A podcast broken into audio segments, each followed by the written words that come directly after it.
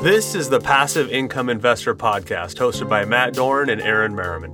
This is Aaron Merriman. This podcast features discussions and interviews related to conservative passive income investing. We focus on long term wealth building and tax efficient income strategies. Thank you for joining us today on the Passive Income Investor Podcast. Uh, for those of you that listened to our last episode, we teed this episode up a bit in talking about opportunity zones. So, so today in, in opportunity zones, uh, for those of you that, that aren't familiar, um, it's some it's some legislation that was passed and created uh, almost four years ago now that identified different areas uh, around the country um, that were you know underserved, kind of blighted areas, and there's some tax incentives around that um, that you know they to stimulate growth and, and, and stimulate you know economic impact in these areas um, you know for for the and then and so that's what we're going to talk about today uh, and and kind of the pros and cons of that um, and and really delve into it because for those that are looking to invest into opportunity zone projects whether it's direct uh, as a sponsor or indirect there there's lots of things uh, to think about for those of you that are new to the podcast, my name is Aaron Merriman uh, with Lujan Merriman Development Group. We're a real estate company based here in Orange County, uh, Southern California, and we focus on smaller multifamily apartment buildings in really good areas. Our, our typical project is 5 to 15 units. Uh, it's a coastal property, and it's typically 75 to 100 years old. Uh, we like to completely renovate the project and really renovate it to compete with new construction. We're putting in air conditioning, in unit washer dryers, all the bells and whistles that you would expect from a brand new ground up development. But what we're doing is we're packaging it in a micro community experience, uh, which is very, very appealing uh, to our tenant base. Uh, Matt, so uh, Sage Wealth Planning yeah, thanks, Aaron. Um, good to be back. And yes, Sage Wealth Planning is a registered investment advisory firm domiciled in northern Michigan. We are a comprehensive financial planning shop and part of a professional community that is really tax focused. So, comprehensive meaning we're looking across all the financial aspects of a client's life, seeking to optimize and harmonize the pieces finding multiple points of leverage to achieve what they're trying to do in the most efficient manner, which is very different than just saying, you know, I'm at point A, I want to be at point B. Um, what do I need to contribute or earn to get from point A to point B? Um, comprehensive planning is an integrated approach that looks at all the moving parts and again seeks to harmonize them to gain efficiency. And and of course we as as we talk in every episode, one of the things that absolutely must be um, baked into that kind of planning is tax. And so um, I'm, I'm excited to talk about Opportunity Zone. It's a hot topic right now. Specifically, even though, as you mentioned, it's it's something that's been around for nearly four years already, but because real estate has been a really hot um, investment class, um, and people have done very well there, it's a, it's a topic that keeps coming up with the tax related to um, the investments that people have. And you're you're right. It's it's a funny thing with Opportunity Zone uh, because it uh, again four years ago, I think, or close to four years ago, was when they um, the the law was passed, and it was very very hot. Uh, we took many many calls on that um, we actually own some property that is within an opportunity zone, and we'll we'll touch on that a little bit in this episode. Um, and and then it just kind of it kind of just died off for a while. Um, but it, it is at least in in the circles and with folks that I talk to, uh, has come back strong, and we get a lot of calls about it. And I there's a few things that I think that are driving that. Um, and and certainly I don't claim to be an expert on the legal side or the accounting side of Opportunity Zone. But um, what we're what we're definitely seeing, and I think it's a run up because of you know the the real strong appreciation that we've seen in the the real estate market, at least where we operate uh, over the last couple years, and then also what the stock market has done, right? Because part of what you're allowed to do is offset some of those gains that you may have made in the stock market and the tax obligation of that. You can partially offset that tax obligation by putting it into an opportunity zone project. And I know you'll talk about that in much more detail, but I think that's kind of driving that too because there's that constant you know appetite for how do I lower my tax obligation. Absolutely, and and let's talk about the incentives, right? Because that's one of the things that's really driving the behavior, and incentives really do matter. I want to give a couple of examples of, of how and where you see it, but um, before we do, just let's I, let's identify or define what opportunity zone is. So, as you mentioned, it was a piece of legislation that was part of the Jobs um, Act, Tax Cuts and Jobs Act of 2017 that um, identified as an economic development tool distressed areas across the United States that would receive special tax advantages for investment dollars. And the idea is, you know, if you create the incentives, it will bring the capital necessary to do the work. And, and but I think that's true across the board is you know, the capital markets, their job is to raise capital. Um, but the tax laws and the incentives that come with them drive investor behavior. So if money's going to be treated better in one type of investment over another, I mean, those incentives matter. And the caveat that I would have about that is that there are thousands of areas that have been identified as opportunity zones. And there are hundreds, if not many hundreds, of projects going on in those areas. And anytime something becomes really kind of buzzworthy, I think you got to be careful of when an incentive has become a marketing strategy, right? So, so think about what non-GMO does to, to the sale of food products or low fat or, you know, 20 years ago, anything that was dot .net, you know, I, it, yeah. it, it's not lost on us that, you know, marketers also gravitate toward, hey, this is top of mind for everybody right now. And so if we package what we have to offer in that way, it's going to garner more attention and interest. So I think you'll be really well equipped to talk about, you know, what opportunity zone means practically in all the different ways it's it's playing out. But the tax advantages themselves, I can unpack a, a little bit right here. So in your business, Aaron, we've talked about this many times. Somebody has invested in real estate, done very well. They end up selling the, the real estate investment, and now they have a capital gain to pay, right? So they they sometimes are looking to do what what we call a 1031 exchange that would allow them to deploy those proceeds into another real estate investment and keep the tax man waiting, right? Uh, and and one of the challenges with that often is that the tax decision drives the next investment instead of the fundamentals of the investment driving that decision.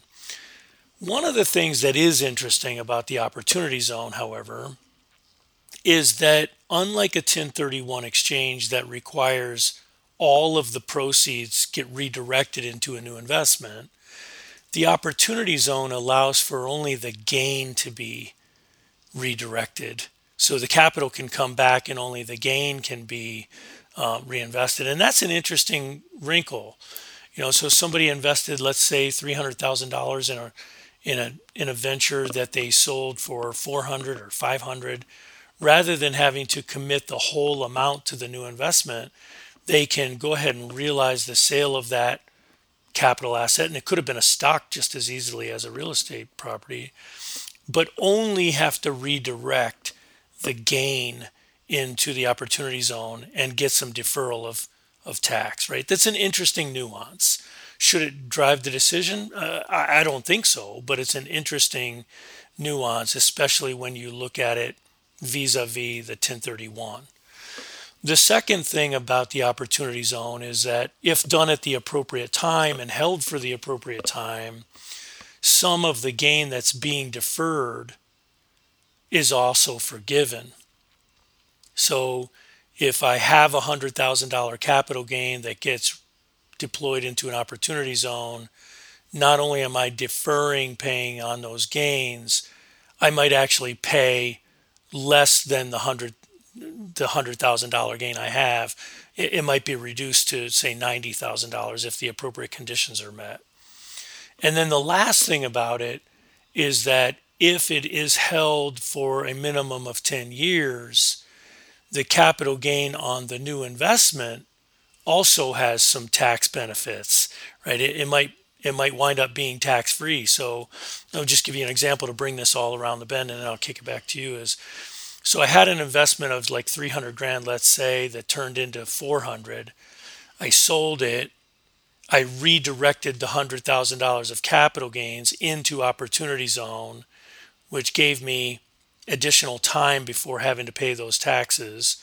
And if the conditions are met, maybe I'm only paying tax on 90,000 instead of the full 100. And then the 100,000 that I've invested, my hope there obviously is an investment that it will grow. So if over time that 100 turns into 2, then I may not owe taxes on the gain either. Now this is all very technical. Uh, some very specific timeframes have to be met to realize these advantages. And for that reason, I think it's really important to do your diligence on the investment, not just to be swayed by the fact that I can delay paying tax or might have the opportunity to get a tax free gain. Because what if it isn't a good investment? What, what if a taxable investment might have even done better, right? And th- those are the things that have to be explored um, at a deeper level rather than just saying, I need to defer this gain right now. So I'm going to go do the opportunity zone. Yeah, and and that's that's really the rub for me and what I see. And, and, and to be honest, this this theme tends to it seems to kind of uh, resonate through all of our episodes. That it's it's important to think about tax. It's important to plan for tax. It's important to optimize for tax. But you should never do a project or make an, inva- uh, an investment solely because of the perceived tax benefit, because you're really setting yourself up to take a massive loss. And then you've got plenty of, you know, tax benefit, right? But you've cut your principal by who knows how much. And and that's where with opportunity zone, um, not actually not a whole lot different than than 1031 exchanges in our universe. I see people doing stuff that I'm just not sure uh, is a great project, right? And and they're they're stretching assumptions, they're doing all these things, and then when you overlay the tax benefit, the return makes sense. And and that's where you can really really get yourself into trouble. And I and I've seen that happen time and time again on 1031 exchanges. Um, you know, so, something that's that hits very close to home. So, so with us, so we own we own a development site in uh, downtown Long Beach. It's a great location. It's a few blocks from the beach. It's a very prime location. Um, this property is located within an opportunity zone.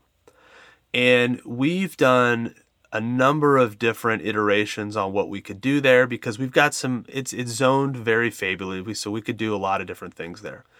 And when we were looking at developing it as an opportunity zone. And when it is opportunity zone, that's the first place you go, right? Well, yeah, we're look at all these great taxes. We're not going to pay because for those that don't know, when you develop an opportunity zone property, um, after a five-year hold, you you get different tiered tax reliefs. So by the time you have held the project for ten years, uh, that tax for that project goes away. So that that's that's a big deal, right? Well, as we were evaluating this project and what we could do there and modeling it and modeling the returns and you know modeling the effective rate of return and internal rate of return and all these different things that you use to measure the validity of the project um, the our models were telling us that selling it at five years and paying the tax was more beneficial than waiting 10 years and not paying tax. And and that's including additional appreciation, additional rental income collection, all these things. And you know, we we couldn't quite figure out why and and just in passing in a conversation with uh, our attorney and discussing opportunity zones and what we were seeing, um, it was very eye opening because she she mentioned that she has other clients that are running into the same thing, and the reason that it wasn't making sense was because the property that we have, it's it's almost too good and it's too valuable, and so we're adding so much value by doing the project. The bulk of the gain is being obtained just by doing the project, not the residual income and not the tax benefit. And so that was very eye opening and, and really brought me to kind of where we're at today of, you know, if we do this project, we're not we're not going to market it as an opportunity zone project. We're going to market it on its own merits and we're we're going to move on. And and that's where you know, if you think about what the spirit of oppor- the opportunity zone legislation as part of the JOG Act is designed to do, it's designed to stimulate growth in these areas that wouldn't normally see it.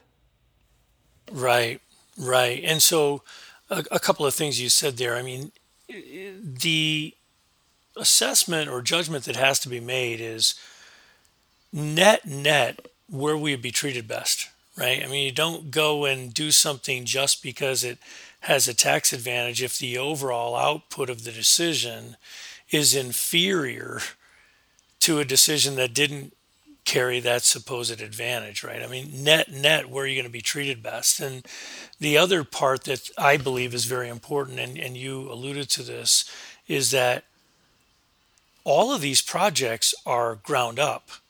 Do I have that correct? They're they're all ground up. They're not going concerns, yes. right? Yes. So depending on the needs of the investor for current income or, or whatever, we have to be mindful that time has value as well.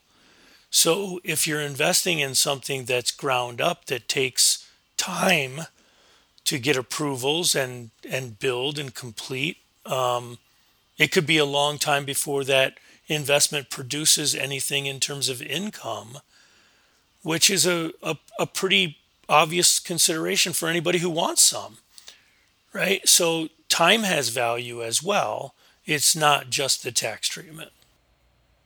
That that's absolutely right. And that time and when you're calculating, you know, internal rate of return and looking at all these things, you're you're trying to you're trying to take that into account and and making sure that if I'm you know if I'm signing up for 10 years you know what what are what are the measure what are the merits of this project right? And not just hey it's op- opportunity zone so it's it's got to make sense and it's got to be a great deal. What happens if you invest in this project and does it make you know and it doesn't go it goes sideways? You know, would you invest in the project if it wasn't opportunity zone?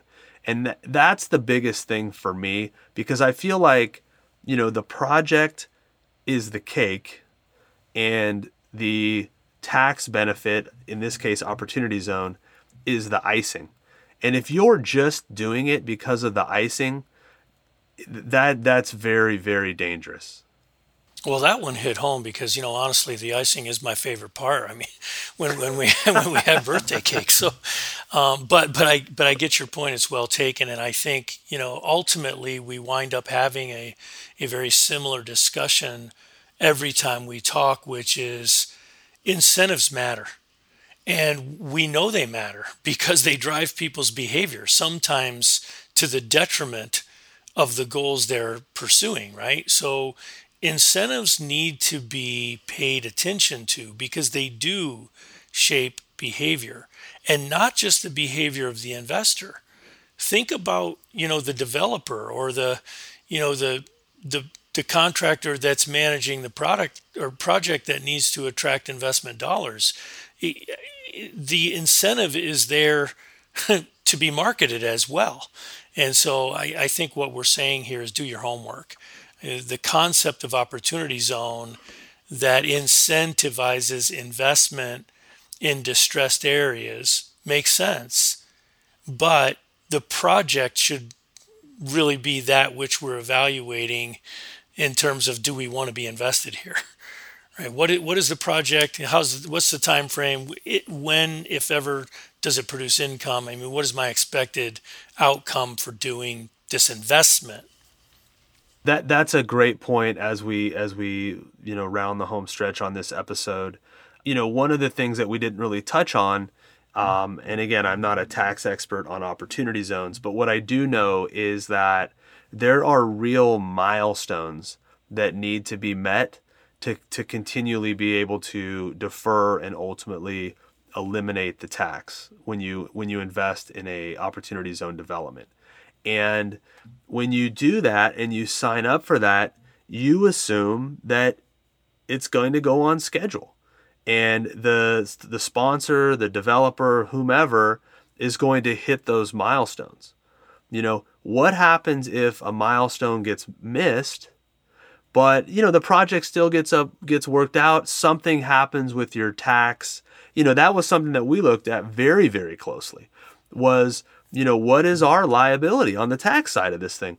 What if something doesn't happen? What if we have an i you know all these what if scenarios uh, and th- and those are real and and what happens if that developer a couple years in realizes hey this isn't going to produce like we thought um, we're going to wind it down or you know we're just not going to give it our full attention we've moved on to another project. There's all these things that can happen and you need to be able to say hey i still believe in this project even if the tax thing doesn't work out. Um, and i and i feel like there's going to be a bit of a reckoning on that you know down the road in a few years. Absolutely. So uh, do your homework. I think I think that's the uh, that's the takeaway here is that incentives matter, and they drive behavior, and they can short circuit the diligence that really should be done. Um, at a bare minimum, consult with somebody who's unbiased and able to give you some advice on whether what you're seeking to do fits overall with with your strategy. Complete, completely agree. I'll always, always do your homework. Well, this has been a great episode, Matt. It's always fun to talk about these different things with you and and share our different insights. Uh, for everybody that's listening, you're listening to the Passive Income Investor podcast with Matt Doran and Aaron Merriman. And today we discussed opportunity zones. Uh, join us next time. And for those of you that this might be the first episode, uh, this is our fifth episode. So uh, take a look. We've got some other great topics out there uh, as well. Thanks again. For more information on LMDG, you can visit lmdg.net. And for examples of some of our projects or see more videos from Matt and I, you can also visit youtube.com backslash lmdgre, or you can email me directly at amerriman at lmdg.net. For more information on Sage Wealth Planning, you can visit sagewealthplans with an S.com or you can email Matt directly at mdoran at sagewealthplans with an S.com.